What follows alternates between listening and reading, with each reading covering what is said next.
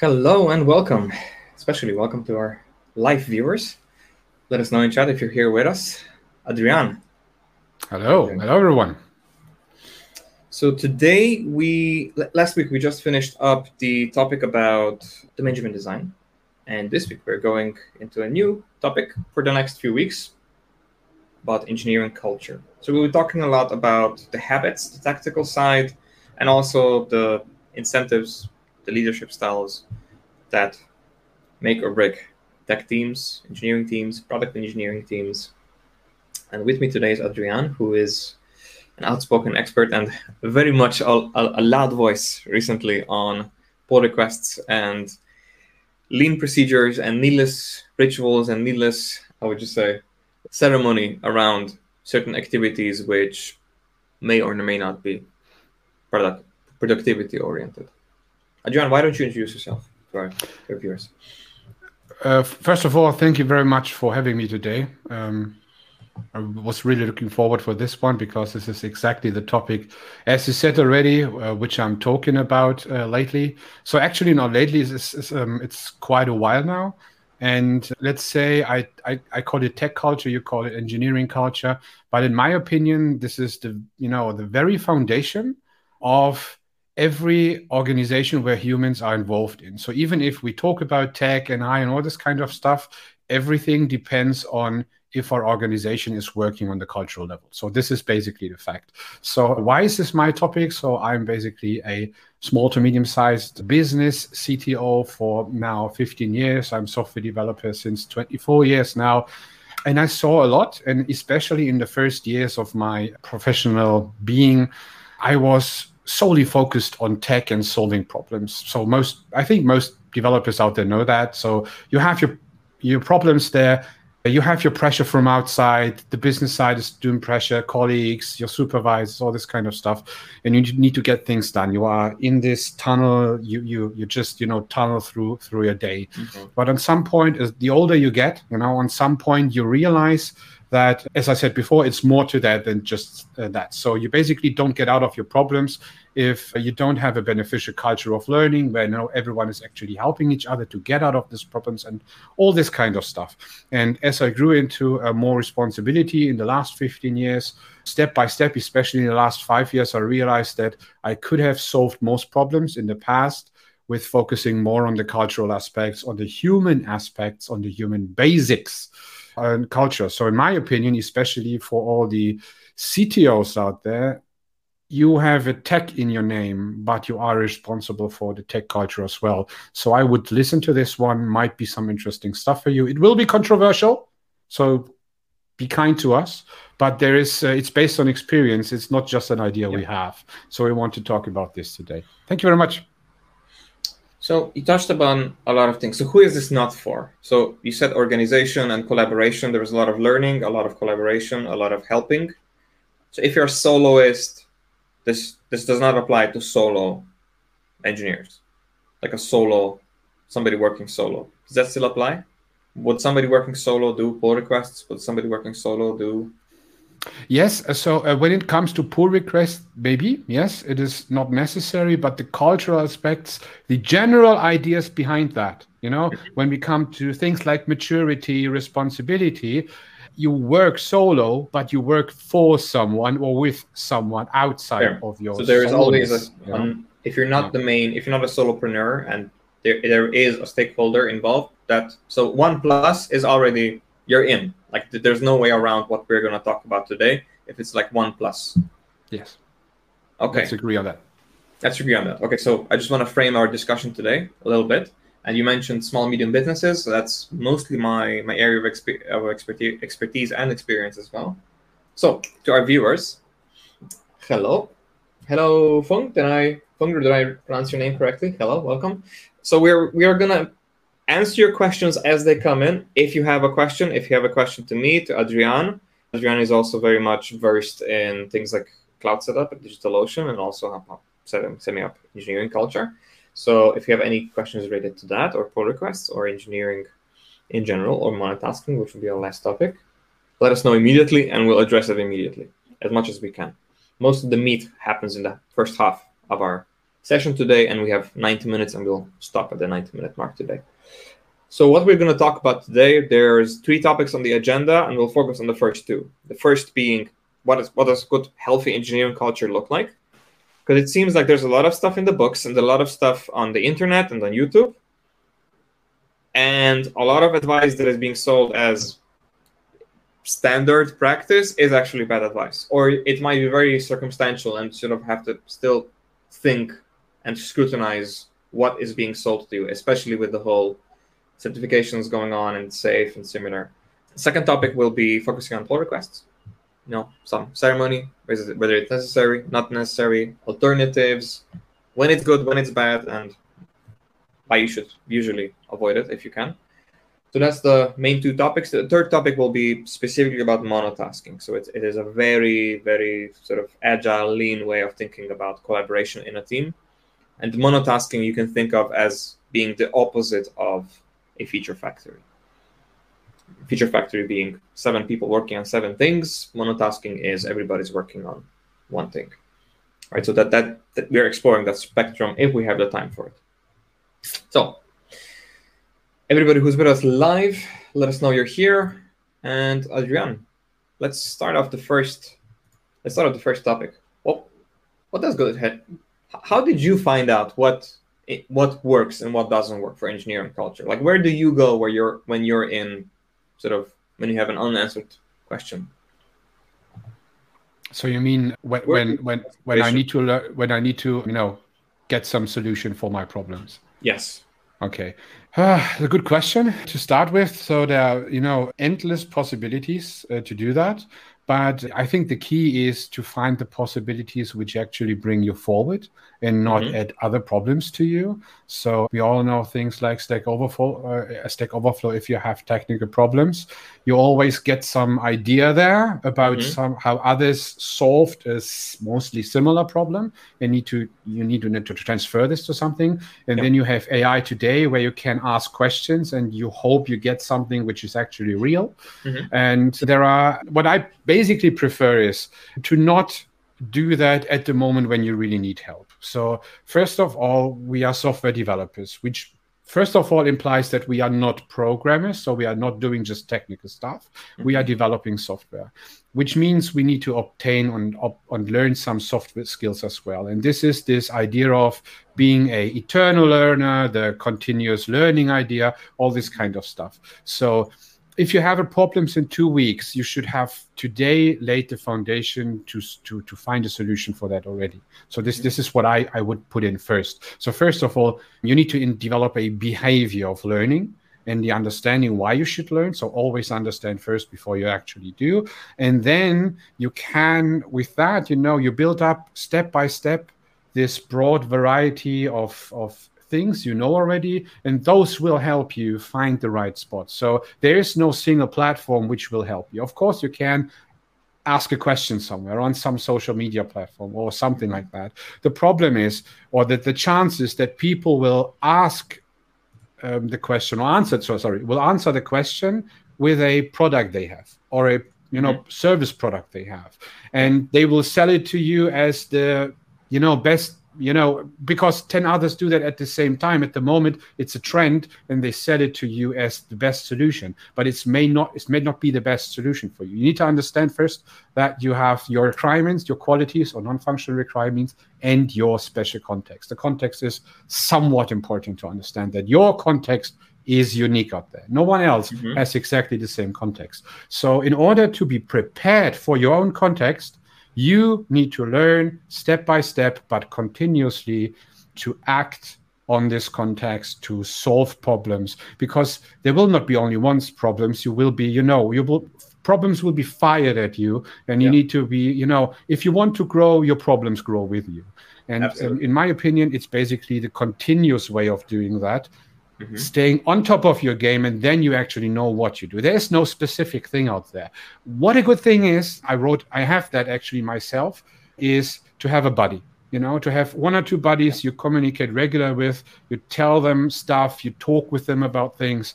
And this is just, you know, they, they know about your problems, they know about your context. And if you ask a question to them, it is more likely than they give you a genuine answer and a good answer or a you know a hint where you what you can Yeah. actually do. So I hope that asks they answer the question. I, I like this last point that you just brought up about this idea of a buddy because a lot of times when I so when I'm coaching teams and leaders, usually it's the leader doing the buying decision, and I can see that there's a hint of they are they're also buying it for themselves, right? Because the CTO space, like any kind of top tactical and top strategy position, even if it's C level or if it's just a CTO title in a startup and it's really just a founding engineer or a VPE, these positions are generally unique in companies, and there's there's no other peer that you could learn from or collaborate with or be mentored by, right? So it's it's a very lonely position. It, can also happen with product positions where you might have one product owner and that's it. They have no reports, they have no structure. They just do their one thing and they're uniquely that, especially in small companies, in small organizations. So it's very hard. So I love that you brought up this idea of having a buddy. Like you need somebody to talk to. You need you can't be in your own bubble. And that brings me to the the idea that you mentioned preceding that that this selling stuff. Um, I think we consultants often get accused of what AIs actually get accused of of hallucinating. That we are selling a solution that is that does not touch reality. That it just seems good on paper, but we're not actually actively prac- practicing because we're consultants, and so our input is, how would you say, either unfeasible or unrealistic, or it is not based in reality. Whereas the opposite side has the opposite problem. The team, actually, the, the buyer in this case, has the opposite problem. They only see their own team. So they don't know how everybody else in the industry works. So they rely on outside research to know, okay, should I follow this? But then there's a third downstream problem of this, and you highlighted this perfectly. Because then what do people do? Oh, they look at Google, they look at Facebook, they look at all these big companies, and it's like, okay, what do they do? And let's adopt what they do. Mhm. And that's crazy. Like that is the worst thing you can do.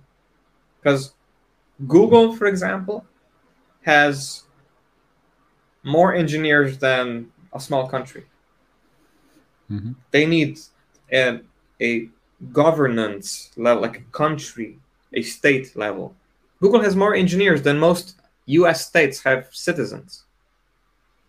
Like it's huge to think that you need that level of structure and engineering culture. What is, I mean, It's you can't even replicate. Never mind that you need it. You Yeah, can't even replicate it. It's too expensive to replicate. You can't replicate an entire system governing mm. a quarter million people and apply it to a team of five. Because you just can't. There's just too much things that you don't have time for to actually do. And then a lot of people, a lot of engineers just look at, yeah, it's like, yeah, FAANG hires like this. They promote like this. They run their processes like this. They don't do testing. They do do testing. It's data driven. It's not data driven. It's quick. It's dirty. They have billions of users, so one percent is already a huge. You know, then you have a little SMB, and it's like, well, well, we have two users, and most of them use our software on Thursday, and we want ninety nine point nine nine nine five percent of that. You know, it's silly. So that's really hard because then then you get things like agile, and then you get things like lean, which really are just principles. They're not a framework. You know, so they don't tell you the architecture of your team. They tell you the let me zoom out a bit. They don't tell you the architecture of your team. They tell you basically this what you just said. Figure it out for yourself. And I think a lot of leaders just are either overwhelmed or too inexperienced to, to do this figuring it out for yourself.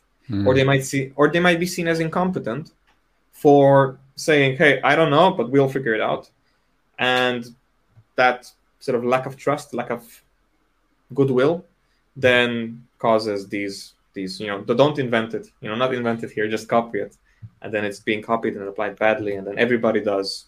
Oh we do scrum kind of but our own way. Or we do agile kind of. Know, and our own way.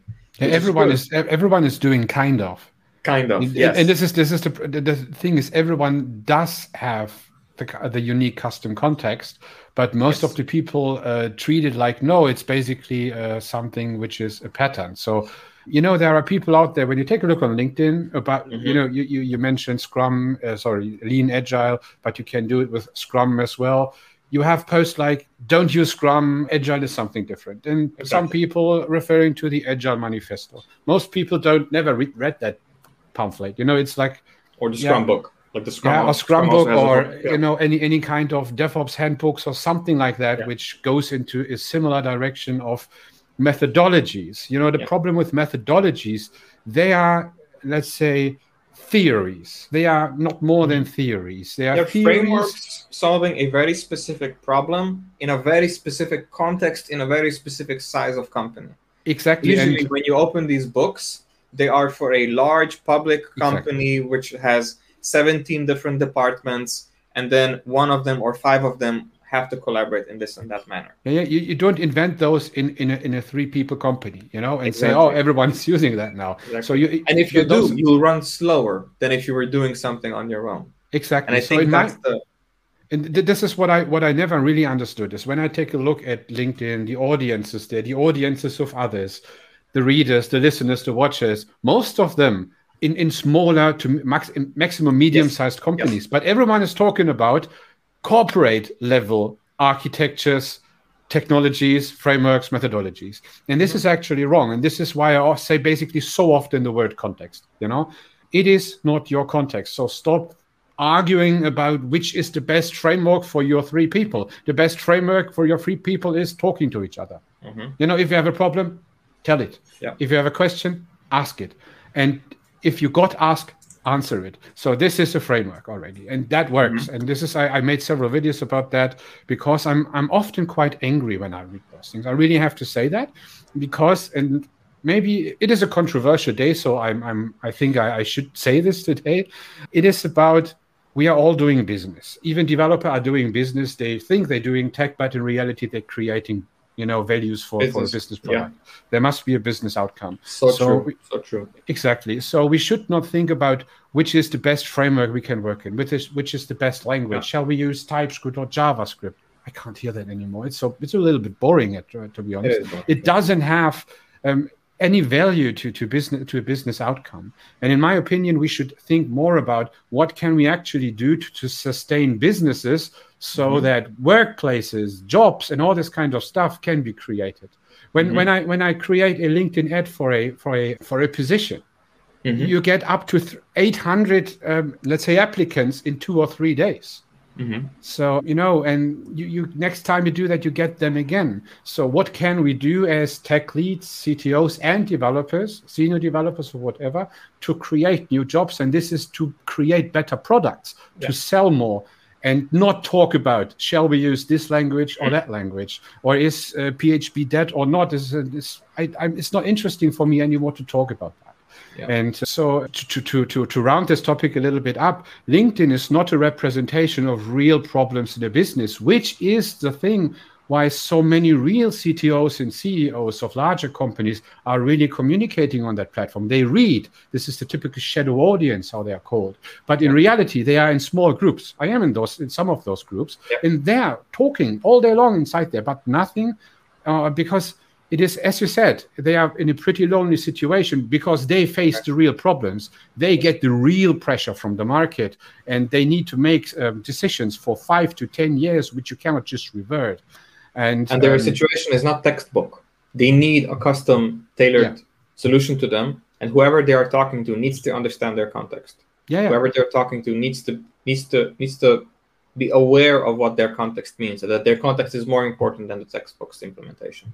Exactly, and and those those books and podcasts and posts on LinkedIn are great as theories. So we should not make them too practical, in yeah. my opinion. This is the reason why I don't know I don't do hands-on on LinkedIn because if mm-hmm. I do that, it is so specific that no one really can do something with that.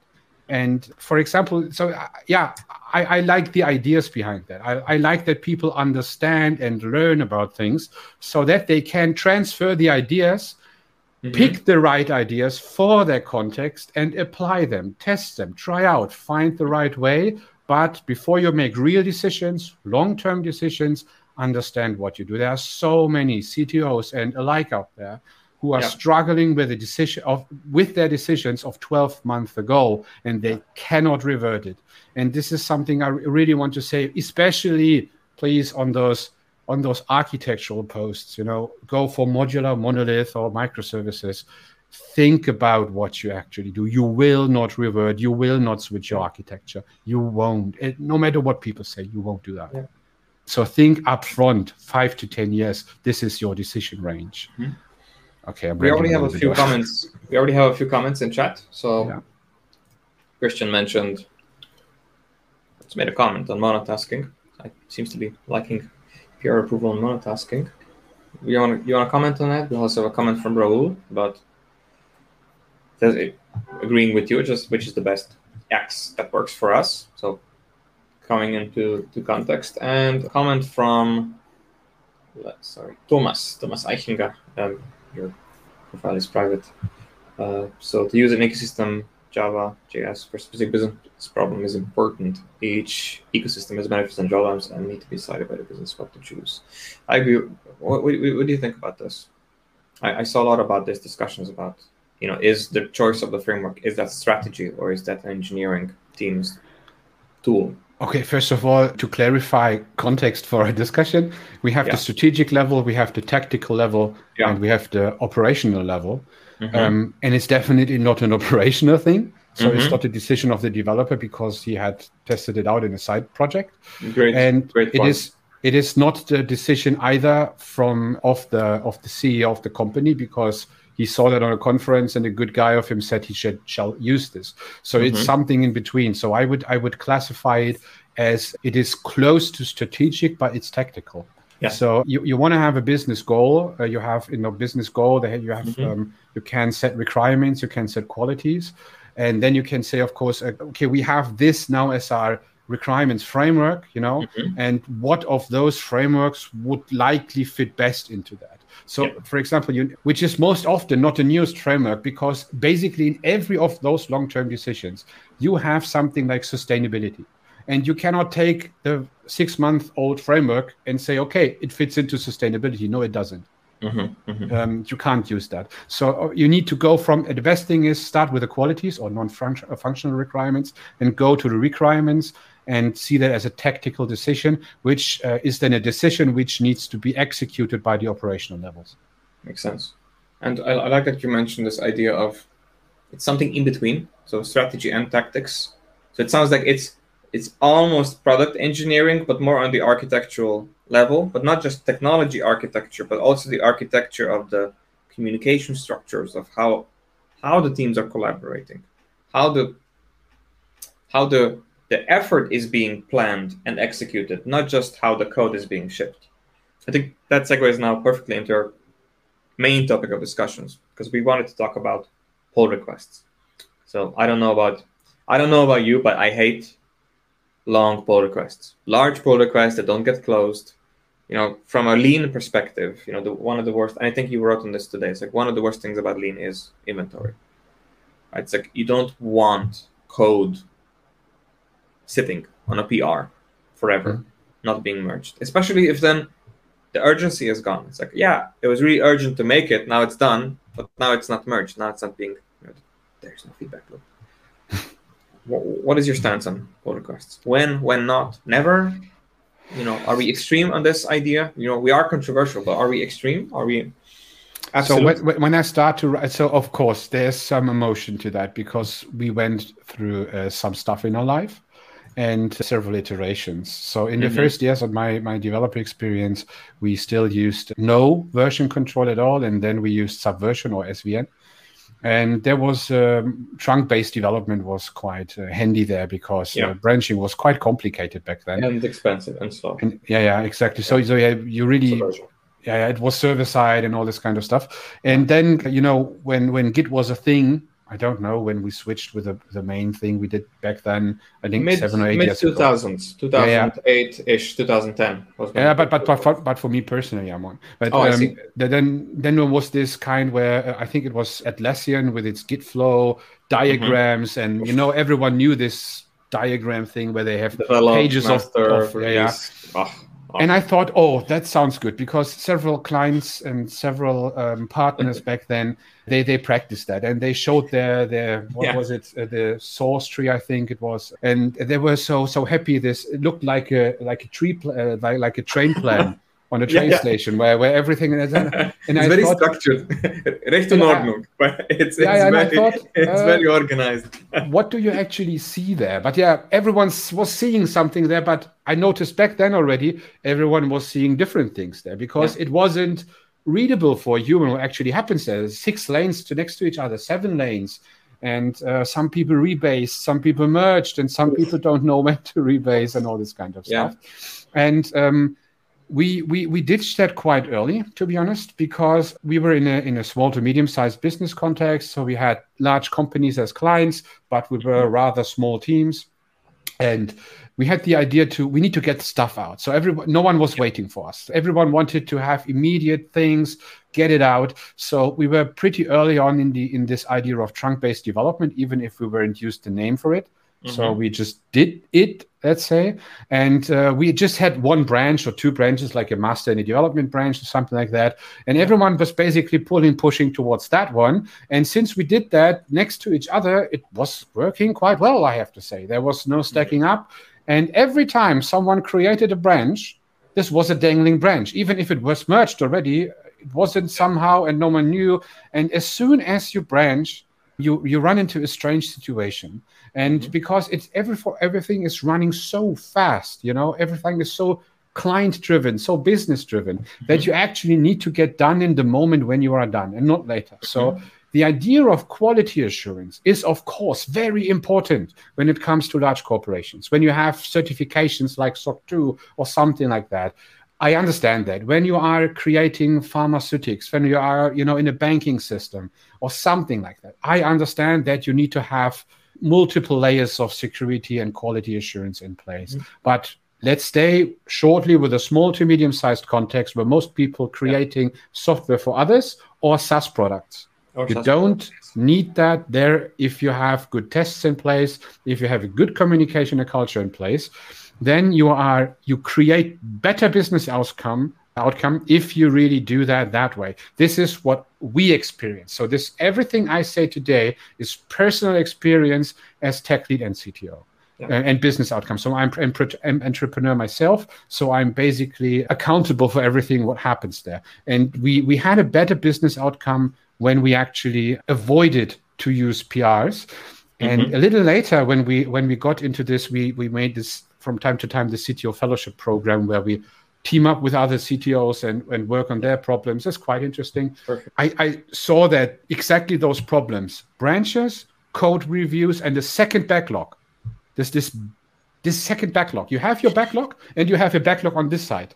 And this side backlog, no one knows what happens inside there. Yeah. On the left hand side, this is pressuring. The right hand side is not getting smaller. And this is basically um, a problem for so many companies mm-hmm. out there because those are not, uh, you know, they're not done. People don't have time. Yes. And uh, people, and, and when they get to it, because there's such a pressure on it to get this backlog done on some point, they just click it through, force push, force push. Force push. And then I think to myself, what? What are you doing that? You know, it's it's it's and that produces pointless. low quality. The more you then, the more you force it, the lower the quality. Yeah, and then you have the volume. Now, now, now, then they have clients who calling me or or colleagues of me or a call center or something like that and saying, "Hey, what's with my change? Uh, what change? I, I wanted to have a headline changed.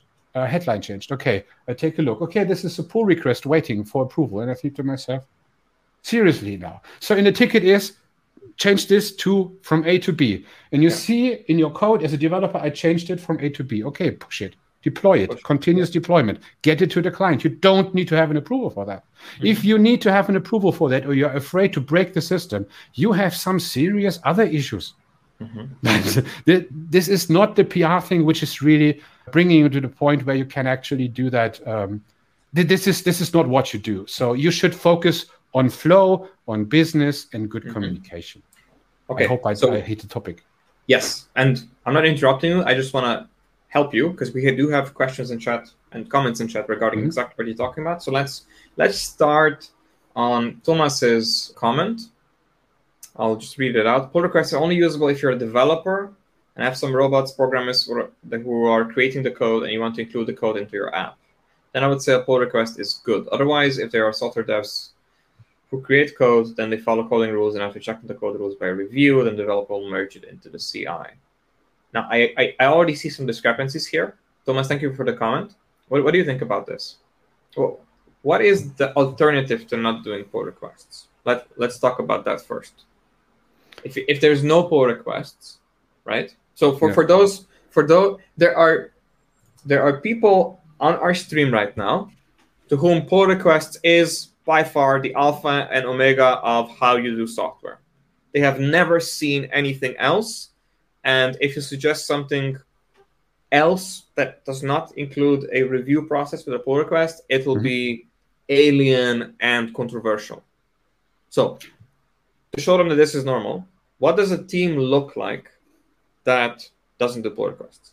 Okay, I can give an example, a, re- a, re- a real life example. Let's let's assume you have a team of five developers, a team lead, another senior, two mid-level developers, and two junior developers. So a totally mixed team. And you have a development branch. So you have a development branch and a master or main branch. And the main branch is basically deployed onto the production system via mm-hmm. CI/CD, and the other one is basically deployed with every push onto a staging environment, which is a real production environment just with another database. So it's very simplified small to medium sized business example. So you can, for example, first of all, uh, uh, let's say uh, make a pull request to actually make a live update. This is an option you can do because mm-hmm there is another aspect to it. So uh, we need to differentiate. We don't, in my opinion, we don't need pull requests between developers, but it's different different thing between the team and other, let's say, other uh, entities like clients or product owners. Yes. If they want to review because they need to show it to someone, this mm-hmm. is something else. So this is so, the reason. So the difference why... between deployment, release, and perhaps merging. Right? Exactly. So you can merge so, it to master but not release it, or you can merge it and deploy it but then have a feature flag so it's not released, right? So right. we are talking about these different concepts. Exactly. So feature flags are great options, but not always applicable. So this is mm-hmm. a different topic. You might actually, still but... break things accidentally, so you might still need a level of. Yeah, yeah, exactly. And and sometimes, uh, especially, you know, sometimes it's just let's let's say a lot of cosmetic changes. As I said, some textual changes if, mm-hmm. especially when it's get to front end things, then feature flags are very implicable. It's very hard to apply them because it mm-hmm. will get messy. You have so many feature flags then, and uh, you need to, rev- uh, you know, you pull that out on some time. I would so, in my opinion, when you don't need continuous deployment from developer to the client, yes. and this, this is quite elite elitist. So it, it is it is it is doable, but in my opinion, not really necessary. So if you have a mm-hmm. good staging system in between, you have that already what you want to do. Yes. Uh, the idea is you ask me for an alternative. A developer, in my opinion, should be a mature person, uh, which means responsible. You know, responsible and, professional. Yes, exactly. And responsible is the intrinsic motivation to do things in, in, in a way that actually no one needs to take a look over my code because I yeah I make it work. Otherwise, I don't mm-hmm. push my stuff. So, for example, there's no PR in place. I can push it, will be deployed on stage, and clients can see the test version of stage. This is the current uh, okay. the current scenario. So there's continuous delivery, but it, it, there are two continuous things being delivered, and the thing that has the least oversight is the staging environment. So yeah. there's no there's no is- branch isolation. Yeah, yeah, so to say. So yeah, exactly. And the point is that you as a developer with this responsibility, and when everyone is doing that, it becomes mm-hmm. a team maturity. Um, then you know that everyone who was pushing was actually making sure that this can work well. So, yes. for example, James Galen, who's posting or commenting on the on the post as well, he's doing that in his company with self-approval PRs. So that mm-hmm. would be a possible thing. In yeah. our company, we basically do the same, but we just, you know, without a PR, we just say, our commit, we check our commit, we make our builds, we make our tests locally, and then we push. But then mm-hmm. the ticket is done. For, for the developers, it's done. So we when we push, a ticket must be done. And if mm-hmm. we cannot um, reach or you know fulfill definition of done, then we need to either ask someone or find a solution for that. For example, I am not sure because there's I'm a mid-level developer and I need to change something on the architectural level. So this mm-hmm. is something I think I, I should think not do. Yeah. You know, and then yeah. what I do is I ask. I don't make a pull request uh, and hope that this person in the next two weeks. You make it synchronous. You ask now. You interrupt yeah. somebody and go and ask because you're exactly. Blocked. And and this person then, because we have this culture in place, we have this mm-hmm. commitment mm-hmm. that we help each other. And mm-hmm. this is important. I don't ask because of everything. I only ask when I really have a problem. When you're actually is, blocked, not just exactly. because you're and incompetent then, or lazy or like exactly. low energy or burnt out. Yeah. So exactly. And, and, and, then, then then you actually need to only have that. Let's say five maybe mm-hmm. maximum of 15 minutes and then you should get to the process where you're actually done. Okay. So balaj hidaketi i believe i pronounced it correctly says you probably don't need prs pull requests if you use unit testing and, and have the right architecture but except your company. How many times have you seen teams using not using unit testing and having good or poor architecture? We so, don't use unit tests so this, so this, sorry. we don't use unit tests mostly. Yeah, uh, that is my experience as well. Unit testing is by far the last thing you need for continuous yeah. continuous integration. So this does touch on integration, and I think Muhammad has a similar point here. I joined the stream a little bit late. I'm a tech lead. I use pull requests not only for approval but also as a way to show best practice to my team members what will be the alternative? If I feel like I don't want poor quality code to be merged into our main branch and deployed automatically. Mm-hmm. Wow, this is this is such I think this is the number one reason why that is being used, sometimes for the wrong reason, why pull requests are still around. Yeah. Great question. I love that you asked this question. Thank you so much for asking this question. I do have a double, I believe you double double posted the question. There is the same one, yes? No, it's not the same one. I just seem a little bit late. I'm thinking if I don't feel like I don't want poor quality code to be merged, I also don't want to miss the chance to mentor my team. Oh, so he edited his post. So review with the with the benevolent uh, outcome of wanting to help somebody, let's say who's more junior, or maybe just two seniors sharing domain context about what this one knows and this one doesn't know, and then learning from each other, even if it's just peers and equally senior what is the alternative if we don't do pull requests? So, in, in my opinion, so first of all, we don't say don't make code reviews, or I don't say that. I just say don't make them or in an asynchronous way.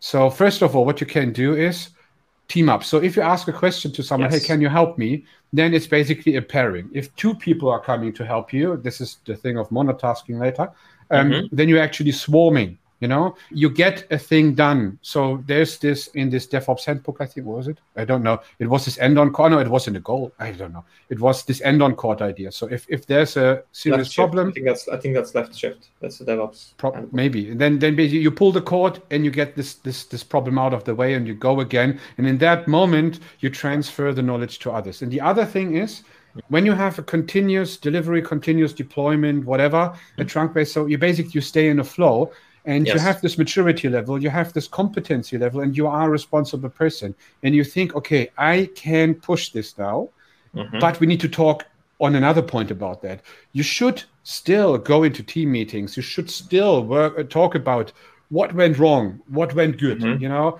and you should take examples and talk about things but it should not be a criteria of actually deploying the code you know yes. um, so you always can do refactorings and improvements but as long as you have the ability to roll forward so assuming because of that outage happened worst case scenario an outage happens yes then people in this idea of the andon cord coming together monotasking that that must be fixed it uh, pipeline must be green again mm-hmm. and as long as you can do that you are actually let's say fixed in up, let's say between five to 15 minutes, depending on your pipeline. Absolutely. And if you have a staging system with end to end tests in place, mm-hmm. this will be caught by the staging system anyway. So mm-hmm. in 99% of the cases. So this is, in my opinion, those both alternatives or in combination are a better alternative than trying to solve this via API because everyone is telling to do that since Atlassian told us to. Yes. And, and, and what I see, so we have a Pankaj, Pankaj has a question. Recently joined a startup. They don't have they they, he, they heard from a startup. They don't have branches in their Git repos. Is that monotasking? Uh, do you want to address this? Short. I don't see the question. Where? Hello.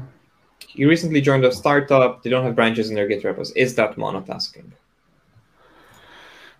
No, no, I wouldn't. I wouldn't say that this is direct comparison to monotasking. So maybe I understand monotasking wrong because monotasking is the task and the branch is another thing. So you can mm-hmm. have several. For example, you could work on several tasks on the same branch. Mm-hmm. You can work on the same task on the same branch. Yes. So this doesn't describe. So there are diff- two different things. So the mm-hmm. one is in in which type of version control system you push or what let's mm-hmm. say methodology you push there and the other thing is how you actually receive work and tell mm-hmm. someone else and communicate on the ticket level Balázs has a comment. He he might be referring to a monorepo, so a uh, yeah, that's, a that's, one that's giant more... repository for let's say a backend or front end or all the microservices are in one repository. Yeah, yeah. I... But but I would say it is an integration focused choice. It has nothing to do with whether the team is monotasking or not. Yeah. You know, lean yeah. lean has this idea of in lean and and this idea of stopping the line and pulling the plug that is a lean slash extreme programming concept is this idea of what is the largest monotasking unit that some that you can put a team on right so when if i'm cooking a meal if, if i'm in a kitchen and i'm cooking dinner if i i can do everything by myself then the largest monotasking unit is one I can't put more people onto this task without disrupting the flow. If I put two people on, on it, it will slow down. If I put three people on it, it'll. This is what Fred Brooks meant in his original, mm, the, the, the, the mythical man month collection of essays about just putting more people, you know, putting more people onto the project beyond the monotasking limit. I think that's the phrase he, he was lacking. He didn't mention, right? So putting more people onto a, a task beyond the monotasking limit slows the team down. And it's our job as leaders to figure out what is the monotasking limit for a task. And we should always set the team in such a way that the largest monotasking unit is working on a single task. You know, maybe you're maybe you're building a bike and the mm bike needs a handle, the bike needs a front tire, a back tire. Uh, Formula One, the Formula One, the pit stop, the process of a pit stop that's a monotask. That is one task that requires the perfect collaboration of seven people to perform. One thing is wrong, you stop the line. One thing is wrong, everybody's workflow gets disrupted. That's what monotasking is. And the, the opposite to monotasking, to answer that question, is a feature factory where there's seven people and seven people are working on seven different things. So they have to interrupt each other or asynchronously interrupt each other and ask, beg for collaboration through pull requests, to sign-offs, to reviews, to I don't know. Some people, so some companies have release rituals where everything is in branches, and then you do that octopus merge into the release, and then you review the release. So I would separate out. We have a comment here stating that learning and teaching with pull requests or code reviews is a bad practice. And I agree here if we add context, right? So the better way to do it is to pair with the developer. If you wait for the pull request, it's already too late because all of the bad decisions have been made and the context under which they were made is now possibly gone. So the developer now has to go relive the pain and sort of go through it again because the pull request is too late. Right? So I think if you go to minimumcd.org, uh, minimumcd.com, you will see this highlighted. Number one, best way to do pull requests, don't do them. Just pair program. Do everything in a in a size two monotasking unit. Two yeah. pairs, three pairs, four pairs. Even if it's just I'm working on something and Adrian, you're here sitting across my shoulder, or we're sort of huddling passively in on Slack and I'm just like I'm typing something. Hey, I, is that ready? Or maybe that's how I communicate with the front end developer. It's mm-hmm. like, hey, I'm about to push this. We need to sort of sync up. If that is being continuously reviewed, that is already good enough. If that can't be done, number two, the alternative to pull requests is synchronous pull requests. Just review it the moment you create the pull request or you want to merge. Like rather than creating a pull request and then assigning it to someone and then going away, yeah, but, but if you the, the, the big question is do you really need that or every you know every push or change you know wrapped up in a pull if request I'm to review a typo in a test i absolutely don't want to wait for for yeah, yeah. for, for review so, right so that's So having that set, uh, set up in your GitHub Actions setting as a as a requirement, then absolutely doesn't make sense to me. Absolutely, you know? absolutely. And and to go back on this idea of tests and architecture, I think we're missing the point when we're talking about a sort of continuous QA. Like pull requests are not about continuous QA. Pull requests are about integration and collaboration. Like what we should isolation in order to test something in isolation, that's good. What's not good is isolation so that seven people can work on seven different things at the same time. That's the problem. The problem is when seven people work on seven different things, the, the project should be in an extremely broken state. Because that is the only way how they will force each other to integrate as fast as possible. The longer they stay isolated, the worse the essential merging depth that they occur, that they incur. And then pull requests are already, you know, it's like a vitamin pill for cancer. Like it, it's it's not the right level of solution. Especially it's more likely to it, it, it's more likely to went bad than it, it will you yes. know be a yes. successful addition to your flow you know mm-hmm. so we had a comment here let me refresh real quick so this idea that unit tests and behavior tests are needed, otherwise pull requests are needed, because otherwise who is looking if the whole system is working? So yes, so this comment was what we talked about earlier regarding there needs to be like a red-green system. Like something has to say, yeah, you know what, not deployable right now.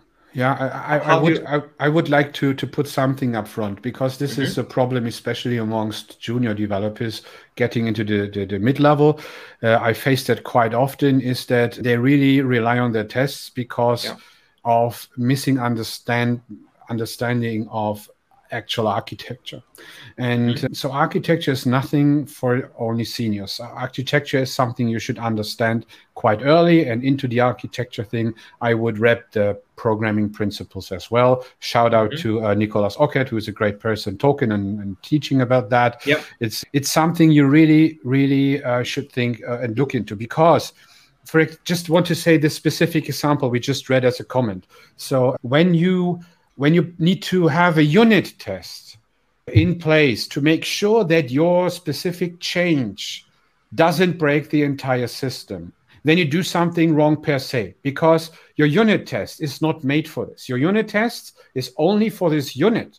So you cannot really say that this unit test will tell you anything about it doesn't the, integrate into the production exactly. environment. So that's this the point. Is, this is why, in my opinion, because I'm more on the business level now, and from this standpoint, I say for me, the integration tests, so the critical mm-hmm. path in integration tests, they must work. But mm-hmm. if in a, a, single unit is would be affected, then first of all, it's okay for me. Second, it shouldn't shouldn't be the case. And there we come to you know coupling and cohesion. You know the the single responsibility pattern, all this kind of stuff. You need mm-hmm. to implant imply you know apply those things in order that you actually you don't need tests actually. Tests mm-hmm. are a are a guardrail. They are not adding any value. So it's they are just to ensure that it's working. But it doesn't you know it's always best to not. So it's like like a bullet. It's better to not yeah. get hit by the bullet than to have the best bulletproof armor you can't you know? inspect quality. Exactly. you have to plan for it. You have to build it into the system. Once it's built you can't you can't improve the quality just by inspecting, right? So that's exactly. why most QA processes are flawed. Exactly. And I see so, this, yeah. and and it is also very well mentioned. You know, we were just finishing up a book club today on implementing, reading, implementing software development, and they have a very good case study here, right? Where when when leaders set up incentives, you know, KPIs or even promotion incentives to find bugs, it'll incentivize people to create bugs so that they can fix them. Mm-hmm. But what QA should really be doing, QA should be preventing defects on the entire value stream by working with the developer and prevent them from even putting them into the system. And that's mm-hmm. about requirements gathering. Like we need to define what the requirements are so defects are less likely to, to pop up. And Balazs mentioned this as well. You know, key factor is maturity of the team, and you'll love this take because you, you, you wrote you posted on this today. Muhammad says, I don't have enough seniors on my team to make them do pair programming with other developers.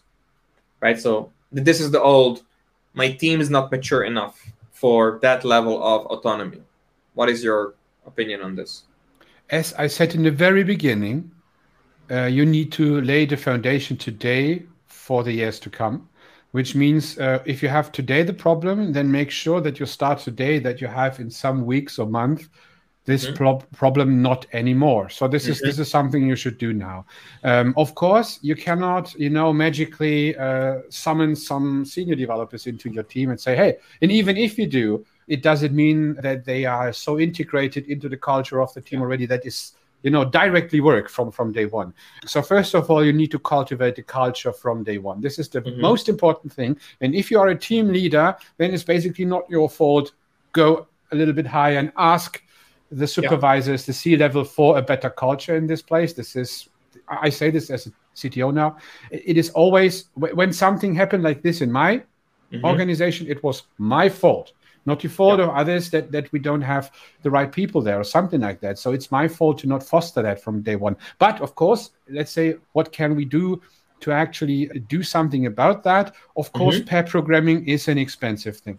So pair programming, especially if you do that so, so for, for, mentoring so for pure mentoring onboarding you cannot just do five minutes of pair programming a day you yeah. need to do that several hours a day and that means you have twice the costs at least twice the costs for a developer in that area for onboarding mm-hmm. purposes this is of course expensive and when yes. we stick to the context of let's say 5 to 50 people in a company this mm-hmm. is uh, makes a lot of difference so in my opinion you should implement a technical system then, which allows you, as I said, to roll forward onto a staging system with with which behaves like a production system yeah. and you go in let's say every two or three days together with your small team and mm-hmm. talk about this talk about what happens let's go through the pipeline and say hey, why, why, was why wasn't this building actually why the tests were failing or there was a type error or something like that mm-hmm. so uh, or, or, or, somebody forgot to run migrations and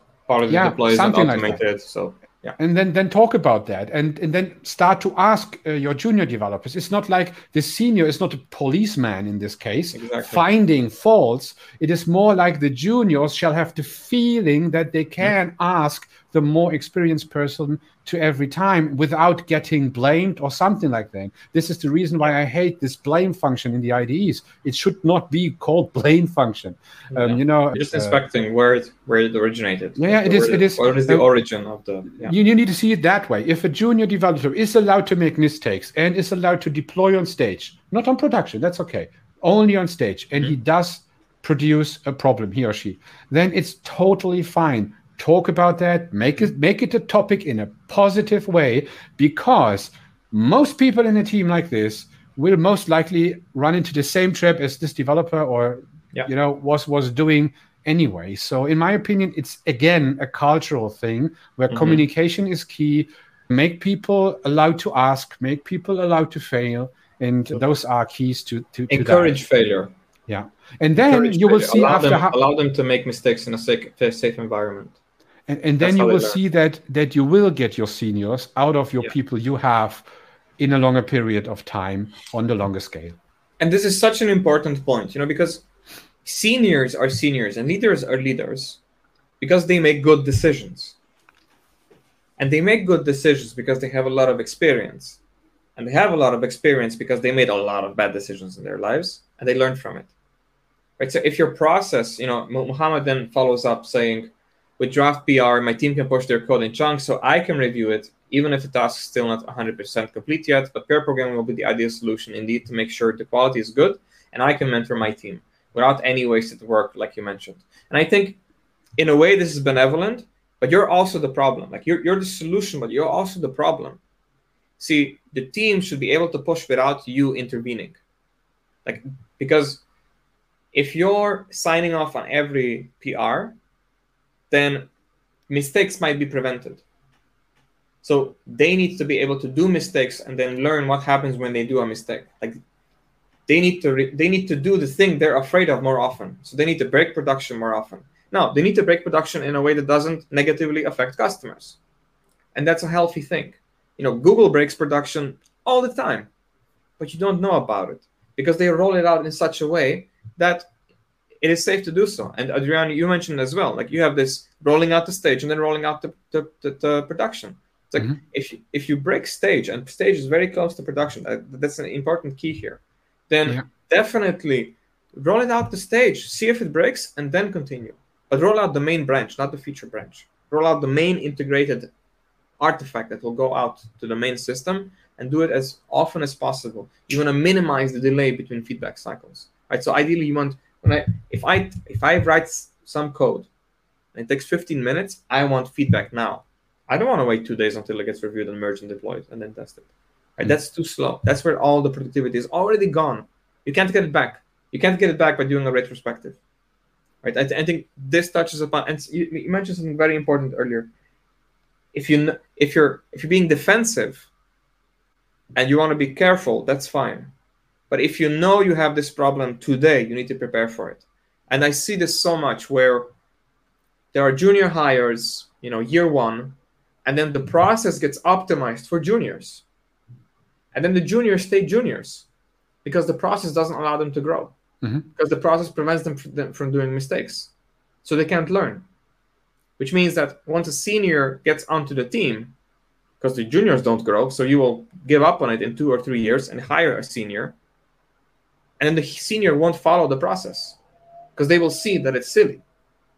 And I see a lot of that, especially in small and medium businesses, in startups, in agencies, where it's like, no, no, like, guys, this is not healthy. And in a way, that's also the controversial stuff that you and I met to talk about today. It's like when you put somebody onto onto a process that prevents growth, that's in a way emotional. It's triggering. It's like, guys, this is not healthy. Like if I'm responsible for this change and it has to be approved by three of my my manager, my team lead, my QA guy, and then that other person out there who's talking to the customer, that's not okay. I should be responsible for that. I was tasked with this. Yes, I can collaborate with people, but I should be responsible. I should, if I can fix it in 20 minutes, it should be out in production in 20 minutes. If I can do that, the system should never prevent me from putting new value, new features into the customer's hands. And I think that's, I think PRs are the main problem with that nowadays. I think from what I'm seeing, I coach a lot of teams on this problem exactly, and I'm so glad. You know, I had an example of this this week one of the engineers asked me, one of my also long, long one-on-one coaching clients. We have a lot of history, and they asked me, you know, we're we're we're going away from PR slowly now with this team, but very slowly. They still have it, but sort of the the restrictions are being taken away, taken away, taken away, so that the team becomes more and more autonomous. And they and they asked a really cool question today. They asked me, Denis, I think the PR is now almost ready. I got it. I tested it. It works. I want to merge it. But it got a bit big, so now I'm waiting for review. What should I do in the meantime?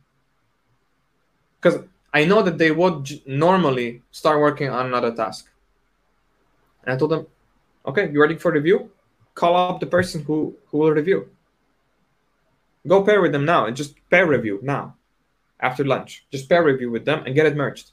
Don't start on something else. That is the worst thing you can do. Don't parallelize. Don't because if you start, there's context switch. Then, then there's two things now waiting. The other developer also has two things waiting. So you just have this mesh of unfinished inventory laying around in the code base. And what happened is that they, they got immediate feedback. They acted upon it. They, then they realized that there was feedback to the degree that they actually had to go and work, work, work on it rather than doing the other thing. And then it got merged. And then that's the best way to, to go about it. When you're done, go, immediately go to the person who will review it and review it with them. If you can't find anybody, review it yourself do a self review. Just you go over your own code and review it and get it ready to be merged. If nobody gets there, merge it yourself. But at least go to the effort of reviewing what you created. You know, do it do it with the same level of scrutiny that you would go. Of course, there is bias, and we can't go around the bias. But it's a very healthy sort of habit that is start, starting to evolve about, oh, this is now done. What should I do with it? Well, get it into the customer's hand as fast as possible. There, there's this valuable there's this analogy when a housekeeper or uh, some someone some craftsman come come to you and repair something in your household you you know tighten the screws of your windows mm-hmm. and um, they say goodbye and you say goodbye you never see this person again probably mm-hmm. and uh, they don't tell you in two days there's coming my colleague and he's taking a look if i screwed it right you know? Because, uh, that, yeah. that doesn't happen. So you know it is it is a problem in it they review it themselves. Yeah it's a, it's yeah. a problem in it that we lost a sense of responsibility in that case. So my very first job wasn't in the I wasn't de- developer. This to that time i was some kind of doing that as side hustle. It was yeah. 24 uh, 24 years ago and i started basically to doing in, in, a print house I was I was working, you know, mm-hmm. and there was no such kind of of approvals there or something like that. You were fully responsible for your work, yes. and that was basically in all those uh, areas as well. And when I got into the IT, and especially in the last five years, you see everywhere this everyone is hiding behind PRs. Mm-hmm. You know, I even hear that from freelancers that they really say, "Oh." I assign my PR to a person who's on holiday, yeah, then I'm I done. get. I'm uh, working on the next I have, thing. I have a free week off. No one yeah. is doing something to me, and that's and wasted this, this is an anti-pattern. You shouldn't do yeah. this. And and that's the biggest waste. You know, we, the McKinsey article recently, you know, really pushed off a lot of flack and let this wave about trying to measure productivity, and it's, I think, the biggest enemy of productivity is engineers working on something that is not mission critical and and not deleting enough code. You know, if I if I figure out that what I'm working on, let's say somebody requested it, and I'm shadowing an engineer who's working on this, and they start working on it, and it's urgent, and then the urgency disappears. Somebody requested it, and the urgency disappears. I tell them, can this go out today? Oh no, no. But it also doesn't have to. They said it's not urgent anymore. And I asked them, okay, but should we still finish this? It's like, what do you mean? It's it's in it's in Jira. You know, mm-hmm. why why not? I'm halfway done now. Because I tell them, well, you can save half of the remaining time that you would now waste if it's no longer urgent. Maybe they actually don't need it anymore. Because the problem, the problem with a lot of product requests is if the team does not have a healthy habit of saying no to silly requests, they will be bombarded with somebody's wish list. Mm-hmm. And nobody cares about their wishy-washy wish list. Everybody who has a hundred things they want, they really only want one or two important things. It's our job to figure out what those one or two important things are, and not bloat requirements, not bloat scope, not bloat a backlog. Having a backlog, you know, I I hate when people create tickets and then they put them in the backlog. It's like, yeah, we'll get to that. No, it, won't. This is and, act, and, and, and, if it wasn't the backlog for three months, you should remove it, because now you don't even know whether it's relevant anymore right? So as things age, this is super important. Go ahead. Product owners or clients should not have access to the developer's backlog. This is this is some list, yeah. yeah yeah it is it is it is an it, ideas, dreams, visions, all this kind of stuff. What I want to have on someday, a one liner, sometimes yeah. screenshot, just a link of another page. Do it like this. This is this. I, I saw all this, you know, and this developer sits there and suddenly he needs to become product owner himself and yeah. you know needs to be a designer on some point uh, this is not what you should do you should create tickets where the developer takes a ticket and says okay i need to do i know what i need to do yes. and i know what my definition of done is i see it yeah. clearly here my acceptance requirements in, in an exact form in a technical understood form which means that someone in your team this is always preferable but i know it's not always possible but it is always good that some of your seniors or tech leads are filtering tickets or wish lists out into real, real tickets, real, which your yeah. team is able actionable. to understand. Make them actionable. Yeah. Right. Otherwise, they're not actionable. If and I, then you don't need code tell from the ticket. Yeah, exactly. And if I can't tell from the ticket when it will be done based on the definition that's in the ticket, then I'm not even starting it. And mm-hmm. a lot of juniors and a lot of mid-level engineers don't know that. They think that they think that the perfect ticket has to be handed to them, and if it isn't, they start anyway. Right? The the path to growth is in saying no. It's like like I I'm not starting this ticket because I don't know what it means. I don't know what it looks like when it's done. Like yes, mm-hmm. there's a bug and you want it fixed, but this this seems like intended behavior and you want it to behave somehow differently. I can't right now. I don't have enough imagination to really understand why this was requested and usually they don't have these conversations because this you, is actually go... Uh, this is this is basically a issue in our industry for let's say years already and it comes from the time where software developers were just people in on an operational level fulfilling tasks Yeah. for the CEOs, product managers back then, and, And it was those just were the databases. bosses.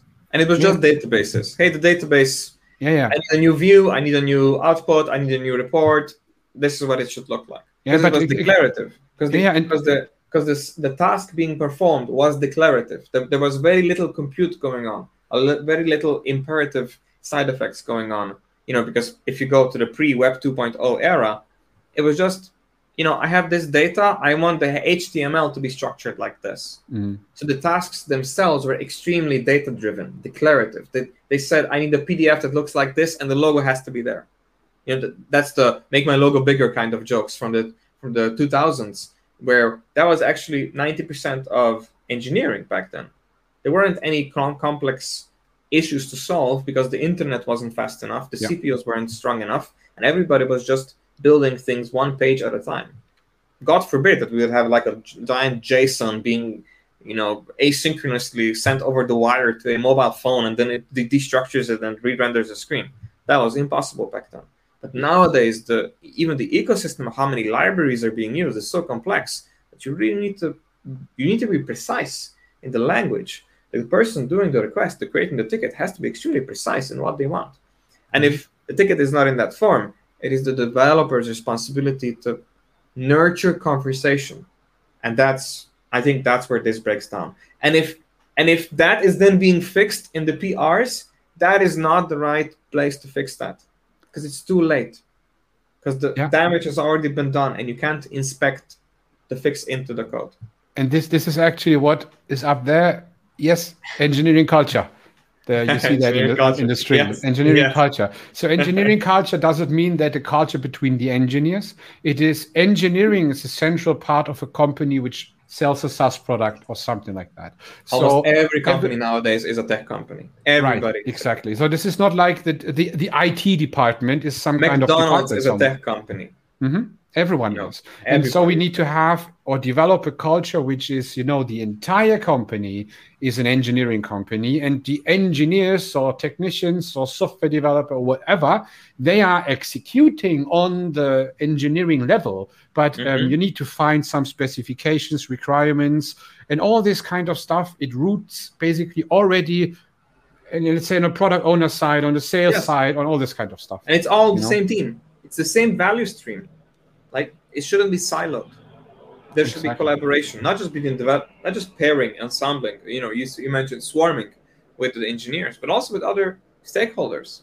If it's not clear, if- if the business requirements are low quality, absolutely build quality into the business requirements first before you write any any line of code. And I and I see this a lot where engineers have this sort of impa- imposter mentality to them, and they get stressed, and their stress release is writing code. So when they're confused, they will go and write code to sort of brain dump into the compiler. And, and I think that is one of the worst habits that I have to coach, to uncoach, essentially, with a lot of with a lot of engineering teams, because maybe the leader has incentivized that kind of behavior.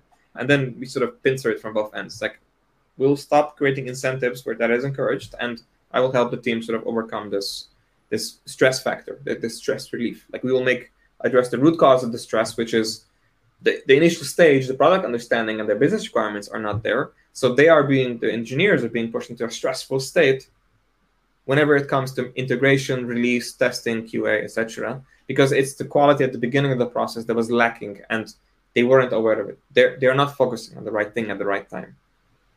Um, Adrian, we have 15 more minutes. There's a few more questions that we didn't address yet. Where would you like? What would you prefer? Go for questions. Go for questions. Okay, let's see. So we had a good question from Christian. Christian. Christian. Christian Florescu. Sounds sounds Romanian. Encouraging failure is a leader's vision. Who's responsible for mitigating perfectionists and dream killers among team members and also at the PR review? How do you understand this question? Me. So I understand it as actually it's going a little bit in the direction of what we say latter. It was like who's actually uh, make to be make accountable actually not accountable, really responsible yes. accountable for for those perfectionists problems uh, but I don't really understand now. Do you mean the developers' perfectionism or the PO's perfectionism? It it it does seem engineering specific. Okay, yeah, That's I would say, of course, let's say we have a hierarchy on some point, even if it's low level. So you have a team leader somewhere this person of course needs to make sure that the developers are onboarded well are mm-hmm. working in, in in the right culture in the right ways with the right methodologies and mm-hmm. of course not lose themselves into you know you know putting way too much time and effort into something or write too many tests unnecessarily just to have a coverage which doesn't help you and all this kind of stuff so i would say of course the next supervisor but mm-hmm. supervisors have their frameworks as well so they're sheriffs they're they're, policing. They're not. Yeah. yeah. They are not, they're not the role models. They're not. You know. They're not role models. They're just policing. They're just exactly. enforcing the law, not making the laws, and that's sometimes that's problematic. So first of all, and this is always the same organization, especially those on LinkedIn who's posting or reading there, you have on some point some kind of CTO, VP of engineering person. Sometimes it's the same person. This person needs to take responsibility and accountability for what happens in the organization, yeah. but release a framework and requirements which have enough room for let's say some some self improvement and custom decisions per team to actually mm-hmm. fulfill those requirements but the requirements need to be in in a vision that in a that that there are incentives for not being too perfectionist but not being too lazy either. You know, this is actually something very hard to describe in a sentence now because this is basically the job of the tech leader of the organization of the, engineering this manager, CTO. Yeah, yeah, yeah. This and, is this is very complicated. A, yeah, and I had a conversation about this this week with one this week and last week with one of the leaders that I'm coaching, and I, I'm glad that we touched on this because in a way, perfectionists can be measured, right? So it's not that we don't it, it's not that we want to stop perfectionists from writing high quality output and, and providing high quality outcomes that are valuable to the client. It's not that we don't want that. What we don't want is to lose feedback, is to say, I will stop communicating until it's perfect. That's what we don't want. Right? So we don't want the communication loop to suffer because of the perfectionism. If you're striving towards perfectionism and you're deploying regularly and you're doing it iteratively and you're communicating every day on like how progress is going and whether you're going to course correct or when you're going to stop or when do you even know when you'll arrive at perfect? Do we need to reassess that question every hour, every day? I have no problem with perfectionists. My problem with perfectionists is when they isolate on a branch, they don't open up PR, and they work on something for three weeks. and then they open a PR and I look at the PR, it's 4,000 lines of code, and I just instinctively say rejected. Too large, too long, break it up. Smaller too outdated. Too outdated. Yeah, you're not integrating anymore. Like you gave me your code to review, but your branch is now three weeks behind. You didn't even integrate it yet because you want me to review your code first so that we can refactor it to make it simpler, and then you'll integrate. That's such a wasted effort. Because in lean in lean software development, there's an amazing thing here called value stream mapping, and I encourage every, all leaders to do value stream mapping. Mm-hmm. It starts with a customer. It ends with a customer. You need to understand how the features are going flowing across across this flow because sometimes they they go into a dead end. A customer requests something and they don't really want it, and the developer will make it their mission to deliver it, even though it's no longer being that the market demand has gone away because it took to i experienced this a lot and i'm sorry for doing the second third fourth restaurant analogy but if i order a steak or if i go for pizza and it takes three hours i will walk out and i don't care that there's a ticket you know in the kitchen saying, "Oh, Denis's pizza. It'll be ready in 40 minutes." I'm out. I'm no longer there. You can cancel it. I'm not going to eat it, even if it's halfway finished.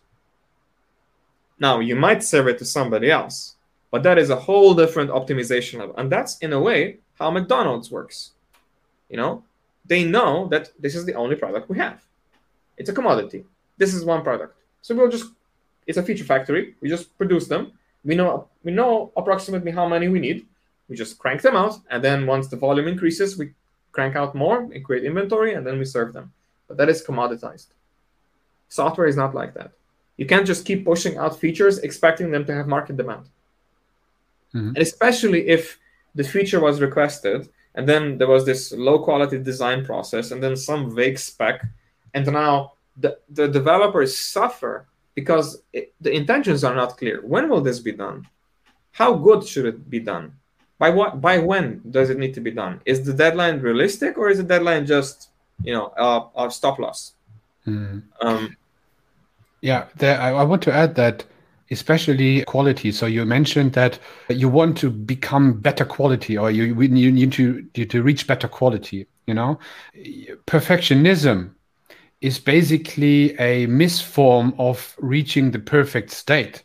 The mm-hmm. perfect state is not infinite. The perfect state is this defined quality. So yes. quality is absolute, not not not relative. Absolute mm-hmm. is sorry. Quality is defined by someone, and you need to reach the quality, not over engineer or under engineer. So yes. you need to reach the quality. This and is the reason why the burgers at McDonald's are by like burgers at McDonald's, yeah. and not like they, at the they have exact specifications of yeah. this is a burger and that's not a burger. Exactly. And so perfectionism is not about perfect; mm-hmm. it's about over engineering.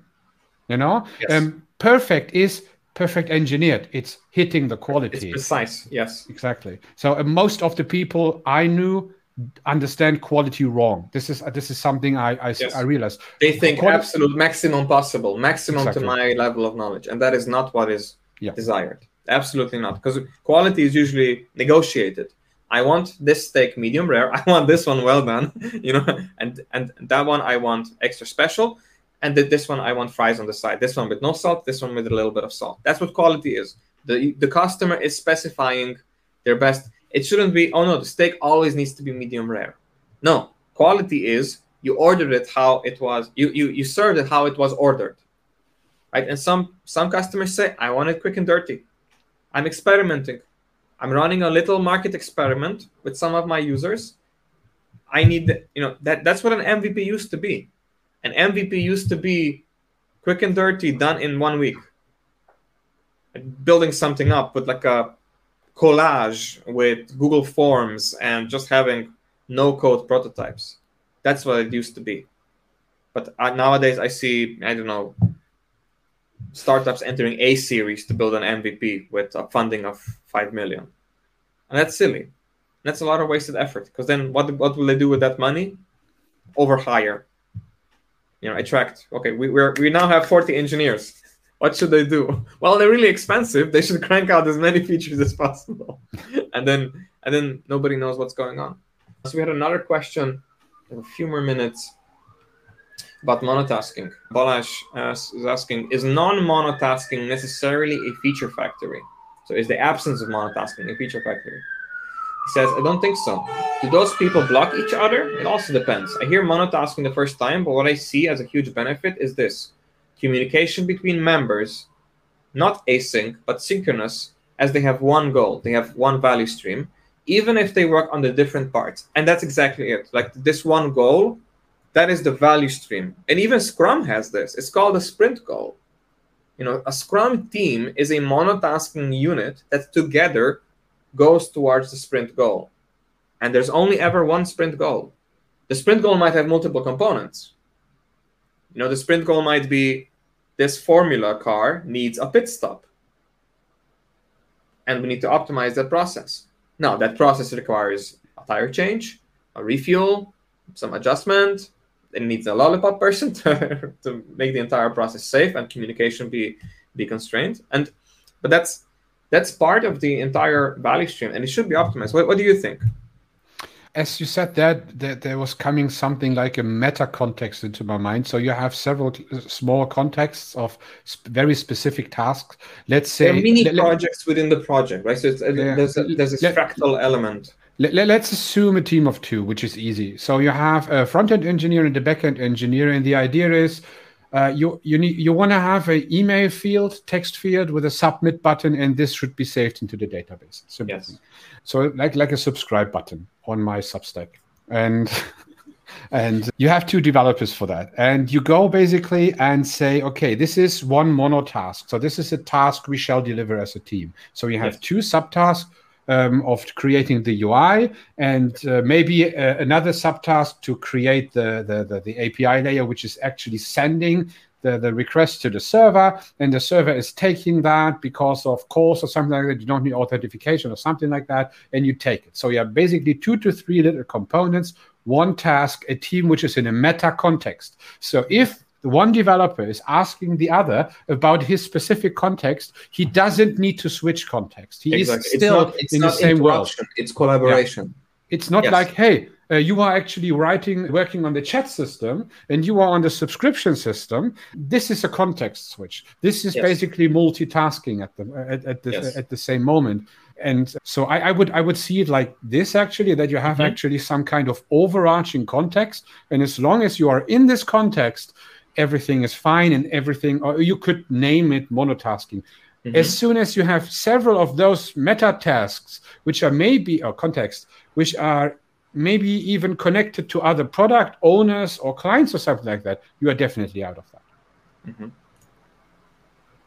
Yeah, because it's the worst thing you can do is hand off things where you can say, "I'm monotasking on my subtask, and you're mono." The, the, the worst monstrosity, and I've seen this and I have to admit, I've also encouraged this when I was young and naive and following Git flow. We did had exactly this setup, but we also needed a sysadmin for installing a new Redis server somewhere in the in, in the cloud, and product sign off. So we had a branch for the front end, we had a branch for the back end, we had a branch for the system changes, then we had a merge branch to the system changes to be released in advance. Then we had a feature branch that merged together the bracket branch and the front end branch, and then we reviewed that, and then that we branched together into a release candidate for that branch that depended on the Redis being deployed on the server. So if it took six commits for the two engineers to do, overall in this bloated process, it took about 20 artificial commits to actually push it out. So we worked three, four times needlessly, handing off things and handing back things for no reason. Because we could just we could have just collaborated together on trunk. Mm-hmm. There's no reason to isolate. Because isolation is not desired. What's desired is getting, you know, failing fast. What's desired is I am about to break something. How do I do this so it doesn't break? How do I make it backward compatible? If it's not backward compatible, how do I make it the least necessary pain for everybody else involved. Mm-hmm. And if possible, I need to pay that pain off now before I continue with this with this feature. And that's what continuous integration is about. It's about, oh, I'm about to do something backward incompatible. I need to start with that, stop the line. Everybody needs to help me with that. And then once we get to the pain, I can then be very productive on my feature. Mm-hmm. Rather than saying, oh, I'm, I'm going on my feature bench to isolate myself because it contains something painful. And then because it contains something painful, it gives this illusion that it's safe. And then it crams up a lot of features. And then the little painful thing will be hiding between all those features because two months from now, the requirements will obviously change because it took too long to finish. So now the requirements have changed. The pain is no longer visible. It's no longer expected. And then when it goes out into the main branch, all hell breaks loose. And if you're chasing a tight deadline, now you're stressed out. You don't have time. If there's a quality problem, you don't have time to course correct it. And then what happens? Oh yeah, it's shit, but let's create a ticket for it and let's let's fix it after launch. And that's the problem. That's the waste. But it, it happens at the beginning. It happens at the beginning saying, okay, what is the painful bit that isn't backward compatible? We need to start with that. If that is wrong, if that is takes a long time, it needs to go on the roadmap. But we can't do it silently isolated on a branch. True words. that seems like a very natural point to stop on. Mm-hmm. Adrian, do you want to push anything? Your Substack, your website? How yes, if you, you? Um, if if you like to read or listen about those things, go to my uh, Substack, which is the Snackable CTO or Snackable CTO. It's basically just my experience there from from the last 15 years of being CTO and tech lead, and I just openly write about that. I write about that on LinkedIn as well, and yeah, I'm always happy to have feedback of yours, just to have the idea of do you agree, do you disagree, because we all learn. So this is my message: we all learn, and yes. I I came into writing because I want to learn from others. I want to learn myself while I'm writing, mm-hmm. and uh, that we all can become better developers, better tech leads, better see something, you know, just to create better products and contribute back to this great community of open source, all these blogs out there, podcasts out there. So uh, see that as a great family of fellow developers. And this is what I see, what I want to contribute to. And yes, that's that's it. What I want to give today. And thank you very much for having me. That was a great stream, a great conversation, great questions so far. Thank you for coming. Thank you for taking the time. Everybody in chat, thank you for joining us on this benevolent mission. Adrian, I love the way you phrase that. You know, to better everybody, you know, to serve everybody, to give back to the community.